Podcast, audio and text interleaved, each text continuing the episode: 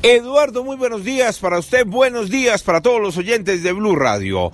Hablemos de las noticias más importantes ocurridas en Bogotá mientras que ustedes dormían y comenzamos nuevamente en inmediaciones del Portal de las Américas. Nuevamente el escenario, la avenida Ciudad de Cali en el sur de la capital del país, donde decenas de jóvenes bloquearon la vía, comenzaron las disputas con la Policía Nacional, gases lacrimógenos, bombas aturdidoras, palos y hasta machetes habitantes del sector no lograron descansar porque estos jóvenes se enfrentaron a la policía casi hasta la 1 y 30 de la mañana.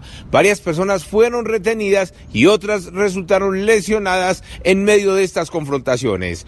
Nos vamos para el centro de la ciudad, localidad de Los Mártires. La policía anoche logró capturar a un sujeto señalado de vender droga, pero toda camuflada en medio del pan y los comestibles que supuestamente vendía en una pequeña carreta. El hombre ya fue entregado a la fiscalía y la policía le sigue el rastro a otros presuntos vendedores informales que se dedican a expender la droga.